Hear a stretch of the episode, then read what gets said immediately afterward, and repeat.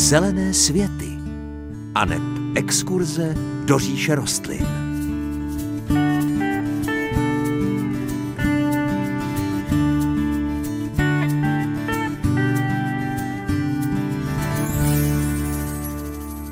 Páteční dopoledne bude i tentokrát patřit magazínu pro milovníky zahrad. Vítejte u poslechu. I tentokrát pro vás máme reportáže ze světa rostlin. Mluvit budeme o hortenzích.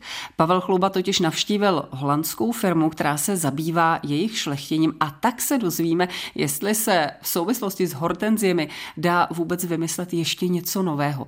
A kromě toho nás čeká návštěva poctila nás jí milovnice a pěstitelka masožravých rostlin Markéta Aubrechtová, poradí druhy, které se hodí jak na jižní, tak na východní parapet, i to, kdy a jak se k masožravkám dostala. I tentokrát vás u poslechu Zelených světů vítá moderátorsky zahradnická dvojice Hanka Šoberová a Pavel Chlouba.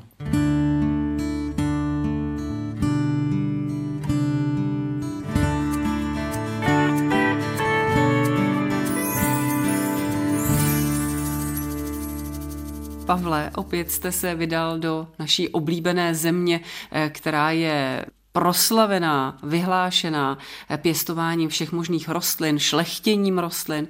Co bylo vaším cílem tentokrát?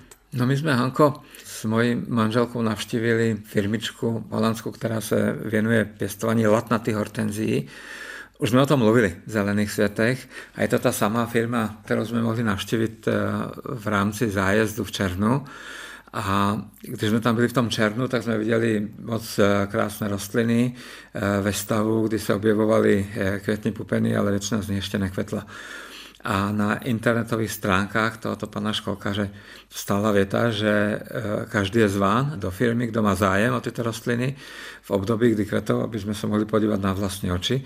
A já jsem toho využil, požádal jsem o audienci, a my jsme byli opravdu přijati, velmi velkoryse, s otevřenou náručí. Drželi jsme se na tomto místě 7 hodin, což eh, je opravdu dost, v podstatě celou pracovní dobu. A měli jsme možnost eh, za prvé eh, zhlédnout sbírku odrůd evropského sortimentu, která čítá 115 odrůd. Viděli jsme novošlechtění, možná na 10 nebo 15 jarech, neumím to úplně přesně odhadnout, vysazené rostliny eh, hortenzy latnatých, cokus, to originál. Eh, tam vlastně probíhá to pozorování a výběr těch eh, nejlepších odrůd. Viděli jsme školku samotnou, kde se pěstuje komerčně a také jsme viděli, a to bylo moc zajímavé, esteticky i zahradnicky, sbírku odrůd, které pocházejí právě z této školky na velmi velkorysém hezkém místě, kde každá odrůda dostala prostor poměrně veliký a bylo tam vysázeno 15 rostlin od každé odrůdy. Je to takové pozorovací místo, kde je možné vidět všechny dobré, ale třeba i horší vlastnosti těch eh, rostlin, které už jsou uvedeny na trh. Já, Pavle, když jsme řekli, že dojde na toto téma, tak první, co mě napadlo, bylo, jestli je zapotřebí šlechtit hortenzie latnaté. Já mám pocit, že ten sortiment, který se nabízí v obchodech, že je obrovský, že už se snad ani nedá nic vymyslet, že jsou všechny skutečně tak krásné, že člověk neví, kterou si vybrat. Proč se to vlastně dělá?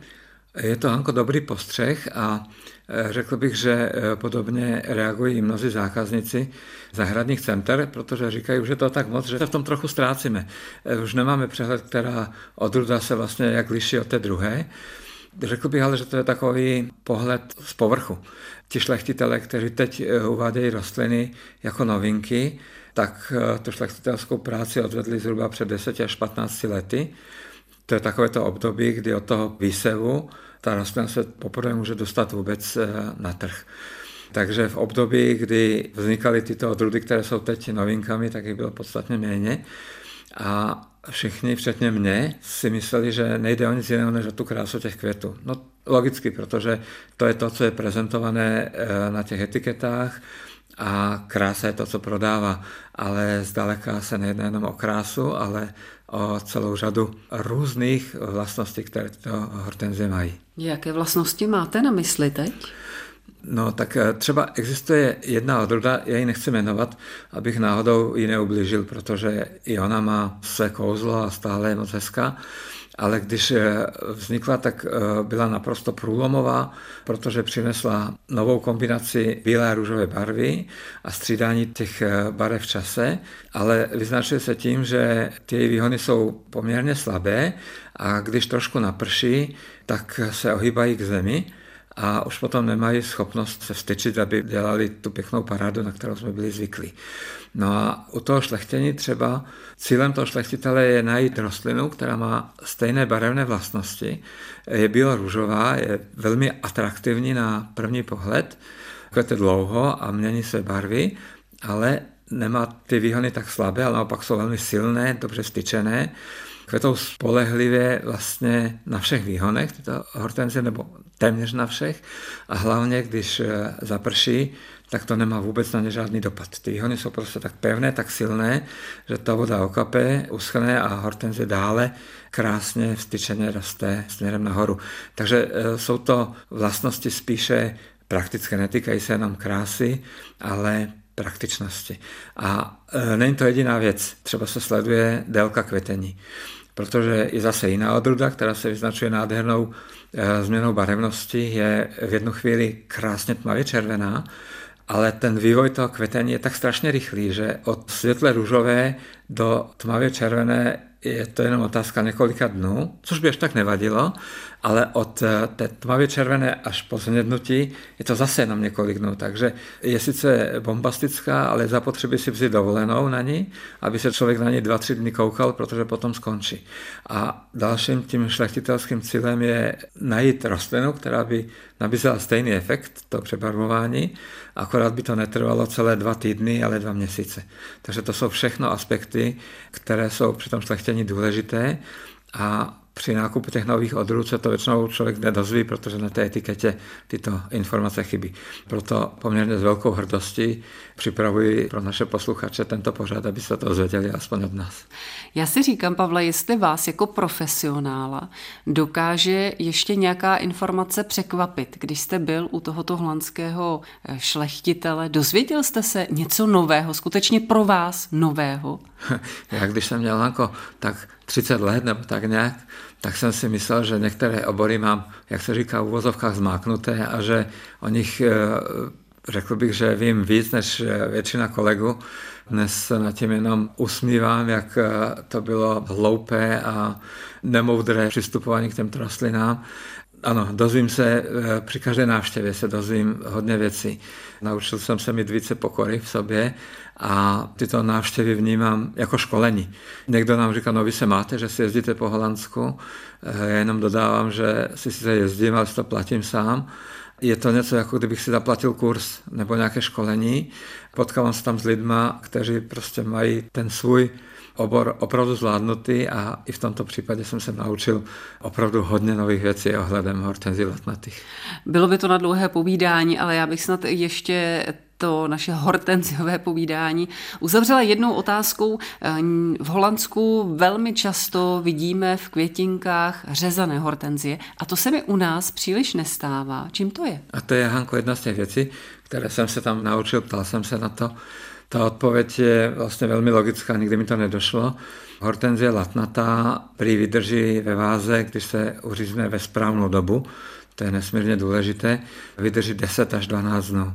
A v Holandsku jsme je viděli třeba na tržištích a tam je potom celkem logické, že vlastně ta rostlina jde od pěstitele okamžitě do toho malého obchodu. Že ten časový posun je velmi krátký a ten zákazník, když to koupí na tom tržišti, tak má velkou naději, že těch 10 dnů ta rostlina ve váze vydrží svěží. U nás je to trochu jinak, protože mezi pěstitelem a spotřebitelem jsou ještě tři další kroky. Je to holandský velký obchod, eh, doprava, český velký obchod a český malý obchod, takže dokonce čtyři kroky. A i kdyby každý ten kruček eh, trval třeba jenom den nebo den a půl, tak už se razantně zkracuje ta doba živosti té květiny, takže kdyby si takovou hortenzi koupil český zákazník, tak ta doba toho květení v jeho váze by byla podstatně kratší. Tím pádem by se mu zdálo, že ta rostlina je drahá a nebylo by to zajímavé pro něho. Ano, tak v první chvíli jsem byla trošku smutná z tahle informace, ale na druhou stranu jsem si uvědomila, že o to lepší důvod si hortenzie latnaté vysadit do našich zahrádek a užívat si je třeba tam a ten květ si potom uříznout do vázy a těšit se z té jejich krásy nějakých těch 11 dnů. I když zase ten správný čas, Pavle, kdy ten květ uříznout, to bude asi ten kámen úrazu. Ano, ale na to se dá přijít eh, takovým jednoduchým výzkumem, kde je správná doba k tomu řezu. Eh, já bych jenom dodal, že eh, myslím, že se máme na co těšit v příštích letech, protože tak, jak jsem viděl to novošlechtění, byly tam některé rostliny už označené červeno-bílou tyčkou, že to jsou ty pravé. Některé odrůdy byly opravdu i z hlediska krásy úplně jiné, než eh, jsem byl zvyklý doteď. A pokud se z nich něco povede dostat na ten globální evropský trh a přijdou k nám, tak si myslím, že to budou z hlediska hortenzie latnaté velmi nadějné roky.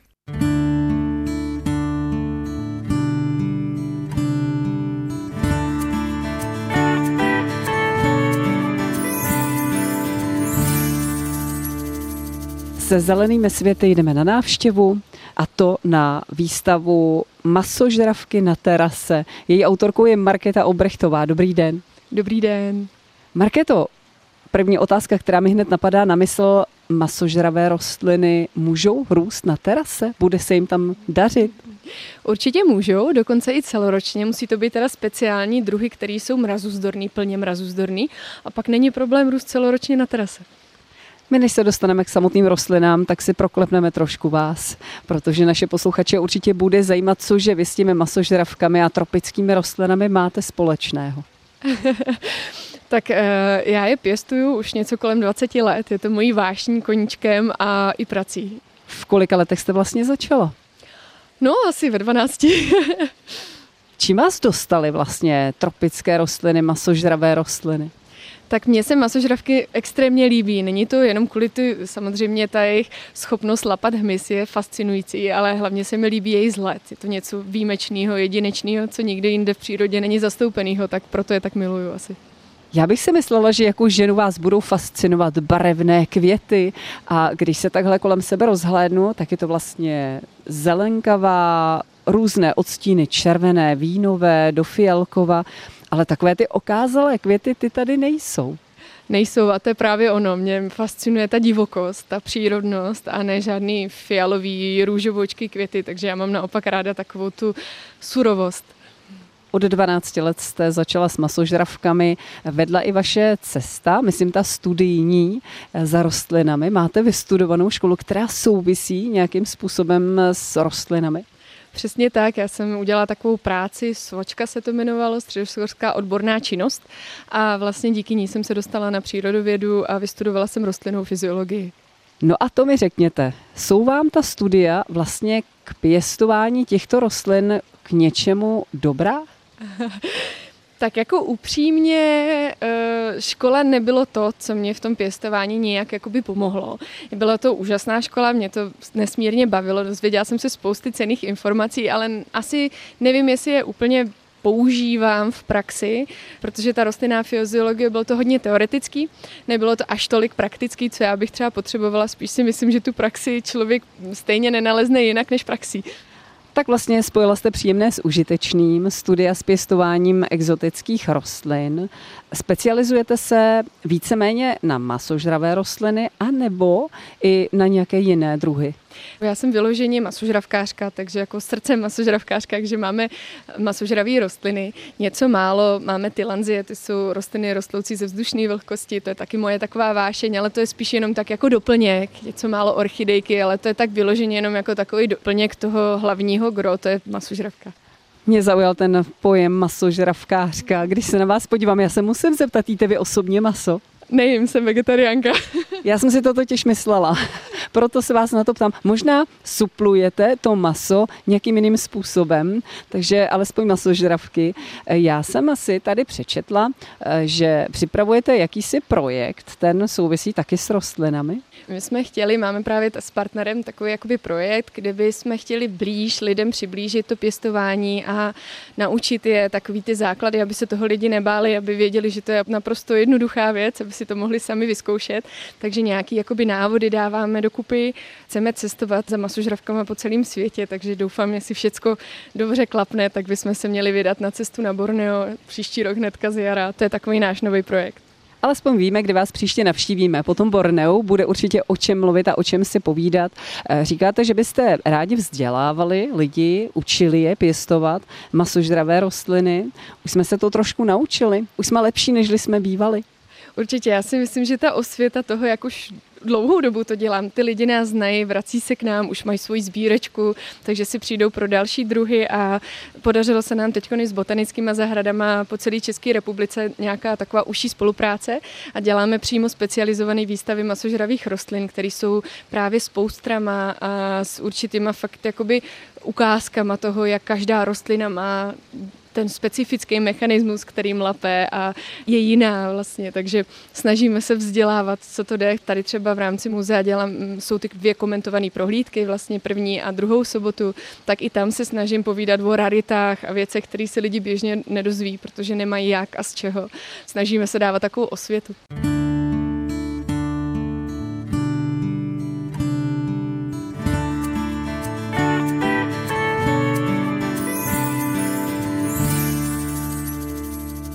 Markétou Aubrechtovou se nacházíme v říši masožravých rostlin. Jsme ze všech stran obklopené těmito rostlinami a teď už dojde na ně samotné. Já jsem si všimla, byl tady pan návštěvník, kupoval si tady i nějakou masožravou rostlinu a já jsem tak poslouchala trošičku, na co se vlastně lidé ptají. On chtěl doporučit nějakou masožravou rostlinu, pro člověka, který ještě nemá zkušenost s těmito rostlinami a možná i naši posluchači by kladli podobnou otázku, tak kterou doporučíme? Tak máme tady spousty i těch začátečnických masožravek. To záleží právě na tom, jaký mají e, zákazníci podmínky světelný. Máme i do takových stínějších, severní okno, východní okno, ale i třeba komplet jižní nebo západní stranu, kde třeba jiný kytky vůbec být nemůžou, protože jsou popáleny.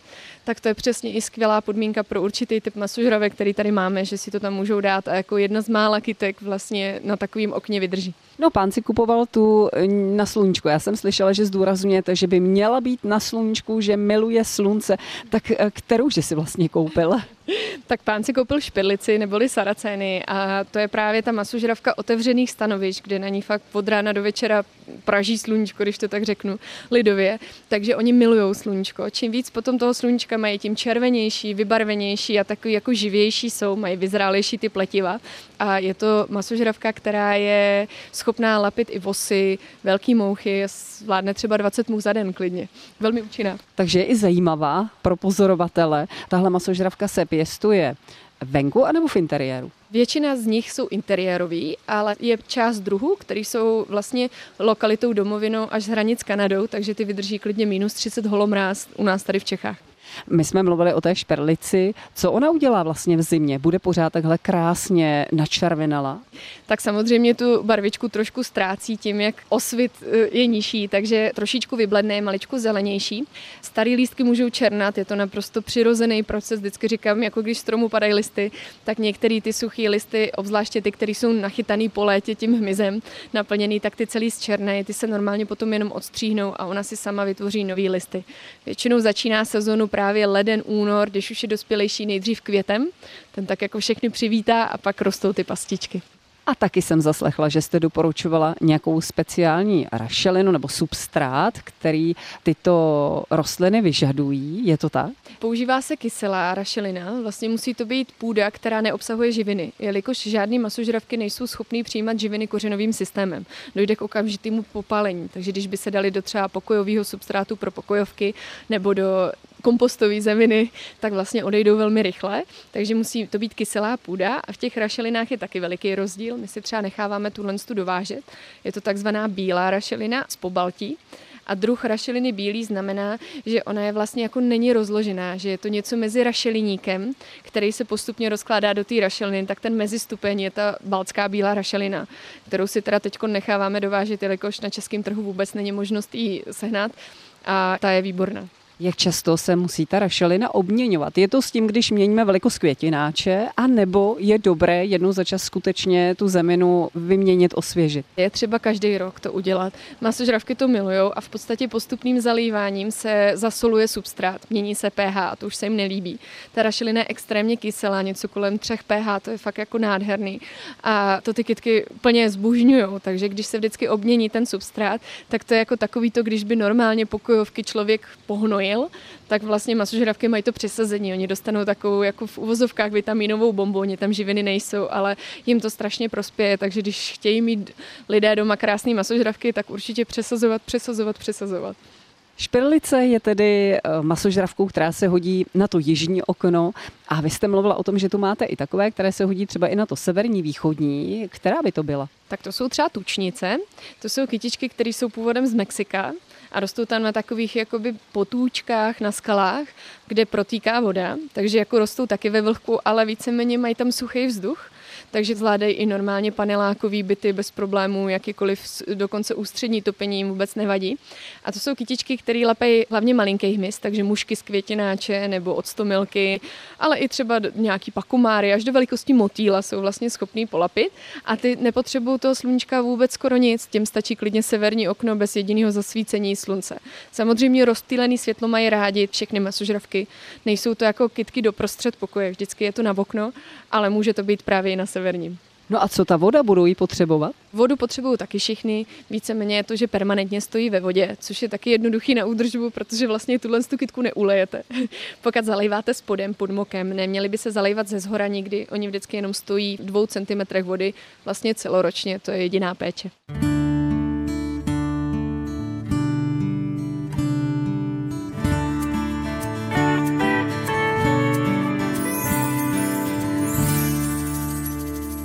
Markéta Aubrechtová je hostem dnešních zelených světů. Povídáme si o pěstování exotických rostlin, speciálně masožravých rostlin.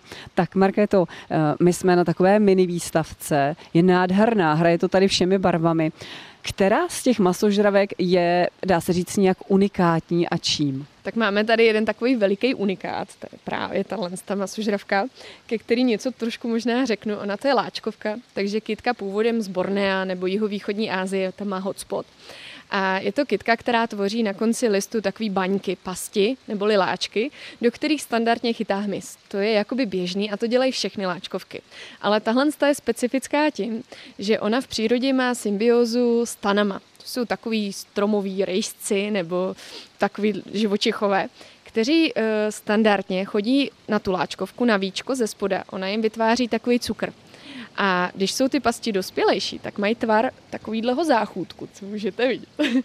A oni vlastně slouží jako záchod pro ty veverky. V tom cukru jsou obsažený projímadla a oni jak lízají ten cukr, tak ještě nestihnou dolízat celý to víčko, tak vlastně si vykadí do té kytky a ona je tím vlastně masožravá ještě navíc toho jejich trusu. No my bychom se možná měli inspirovat ve světě rostlin, jak zajímavě je to tam zařízené.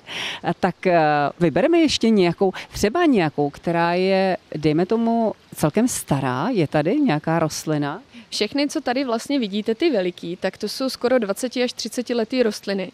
Takže všechny jsou staré, jsou to většinou špidlice, ty tvoří takovou tu dominantu, z toho to vždycky stavíme, protože dělají i velikou biomasu, tvoří hodně listů, takže ty jsou úžasný. Přemýšlím ještě nějaká taková specialita. Máme tady třeba masožravý bromélie. Mezi broméliemi jsou vlastně tři druhy, které jsou masožraví, mají enzymy a tráví ten hmyz. Takže to je taková raritka. Nebo tady máme samozřejmě mucholapku podivnou, což je taková ta masožravka, která když přijdou děti, tak znají pouze a jenom tu, ta, která se hýbe. Tak ta je sama o sobě raritní, protože ona dokáže zaklapnout za půl vteřiny za ideálních teplotních podmínek, což je jako velmi rychlý a je to vlastně rychlejší než reakce našeho prstu a je to nejrychleji viditelný pohyb u rostlin vůbec ze všech rostlin na světě, takže to je taková unikátní kytka. A my jsme si právě speciálně pro tuhle výstavu připravili mucholapky, ale různé klony, takže máme něco kolem 20 různých typů, ať už mají zuby krátký, dlouhý, zahnutý, červený formy a tak, tak jsou to různé, jako řeknu, genetické odchylky tady toho jediného druhu, protože to je Dionea muscipula, to je jediný druh na světě, tak jsou to různé barevné odchylky a mutace tady toho druhu, takže každá vypadá trošku jinak. Vy jste říkala, že za masožravkami vlastně i jezdíte po světě, cestujete. Když se podíváme na ty, které máme tady na té mini výstavce a na ty, které rostou v té bujné přírodě, je mezi nimi nějaký rozdíl? Tak určitě, ono standardně v těch kulturách bývají ty kytky hezčí než v té domovině, ono to tak jako je, tam mají třeba jednu krásnou velkou past, ale samozřejmě těch škůdců, které tam jsou a různých eh, bíložravců, který okusují lístky, takže je spousty, takže nejsou tak vzhledný jako v těch kulturách. V těch kulturách jsou většinou takový načinčaný a lidi chtějí takový ty načinčaný rostlinky a proto my třeba spousty těch starých lístků stříháme, ale kolikrát si říkám, jakoby proč to děláme, protože vlastně takhle je to přirozený a takhle ta rostlina standardně žije a tak je to správně. To ona vlastně ty staré lístky má, oni tam drží určitý mikroklima. Takže vždycky, když to stříháme, tak si tak jako s těžkým srdcem některé pastičky stříháme pryč, ale lidem se to těžko vysvětluje, že vlastně je to přirozený cyklus a že ty staré lístky černé a nový pořád rostou, že to zazdává prostor tomu novému. No. Když už za těmi masožravkami cestujete, vy je pouze fotíte, anebo si třeba nějakou i přivezete, dá se to? Ne, nedá, nedá se to a to není ani naším cílem, vzhledem k tomu, že jsem bioložka, tak ani bych to nechtěla svým srdcem. Chceme je fakt vyloženě fotit, aby vlastně naše expozice, který potom už třeba v Olomouci míváme velikou expozici, vlastně celý palmový skleník obsadíme masožravkama tak, aby to bylo doplněné ještě unikátníma právě fotografiemi z těch lokalit. Takže to je takový náš sen. Ještě jsme necestovali přímo tak moc za nima, jako nějaký jsme v přírodě viděli, ale ještě to nebylo to přesně, co to teď právě to, co se chystáme na to Borneo, tak by to mělo být s expedicí přírodovědců, který tam dělají výzkum a znají ty lokality, přislíbili, že nás vezmou sebou, tak to je takový, jako chceme je nafotit a chceme je vidět v té domovině, takový splnění dětského snu pro mě i pro partnera. Těšíme se na výsledek té expedice, určitě bude stát za to. Nemluvíme spolu jistě naposledy, ale říkám si, Markéto, ve chvíli, kdy se k našim posluchačům dostane tahle reportáž, tak výstava v jeho českém muzeu nazvaná Masožravky eh, na terase už tady nebude. Kdyby se za vámi chtěl někdo někam vypravit pro radu nebo se pokuchat okem, má příležitost? Tak určitě máme skleníky tady u Českých Budějovic na Borku. Je to teda po předchozí domluvě, my to nemáme normálně otevřený veřejnosti, jelikož tam moc nejsme, že vystavujeme všude možně po celém světě, takže nejsme úplně doma, ale když samozřejmě se s námi někdo spojí a domluví se, tak není problém naštívit ty skleníky a podívat se, jak to vypadá v takovým skleníku, protože máme tam opravdu hodně rostlin, je to 300 metrů čtverečních, plnýho jenom masožravek, takže určitě si myslím, že k vidění tam bude co. Markéto, děkujeme za to, že jste se nám věnovala. Mějte se moc hezky a ať vám krásně rostou. Děkuji moc, mějte se krásně.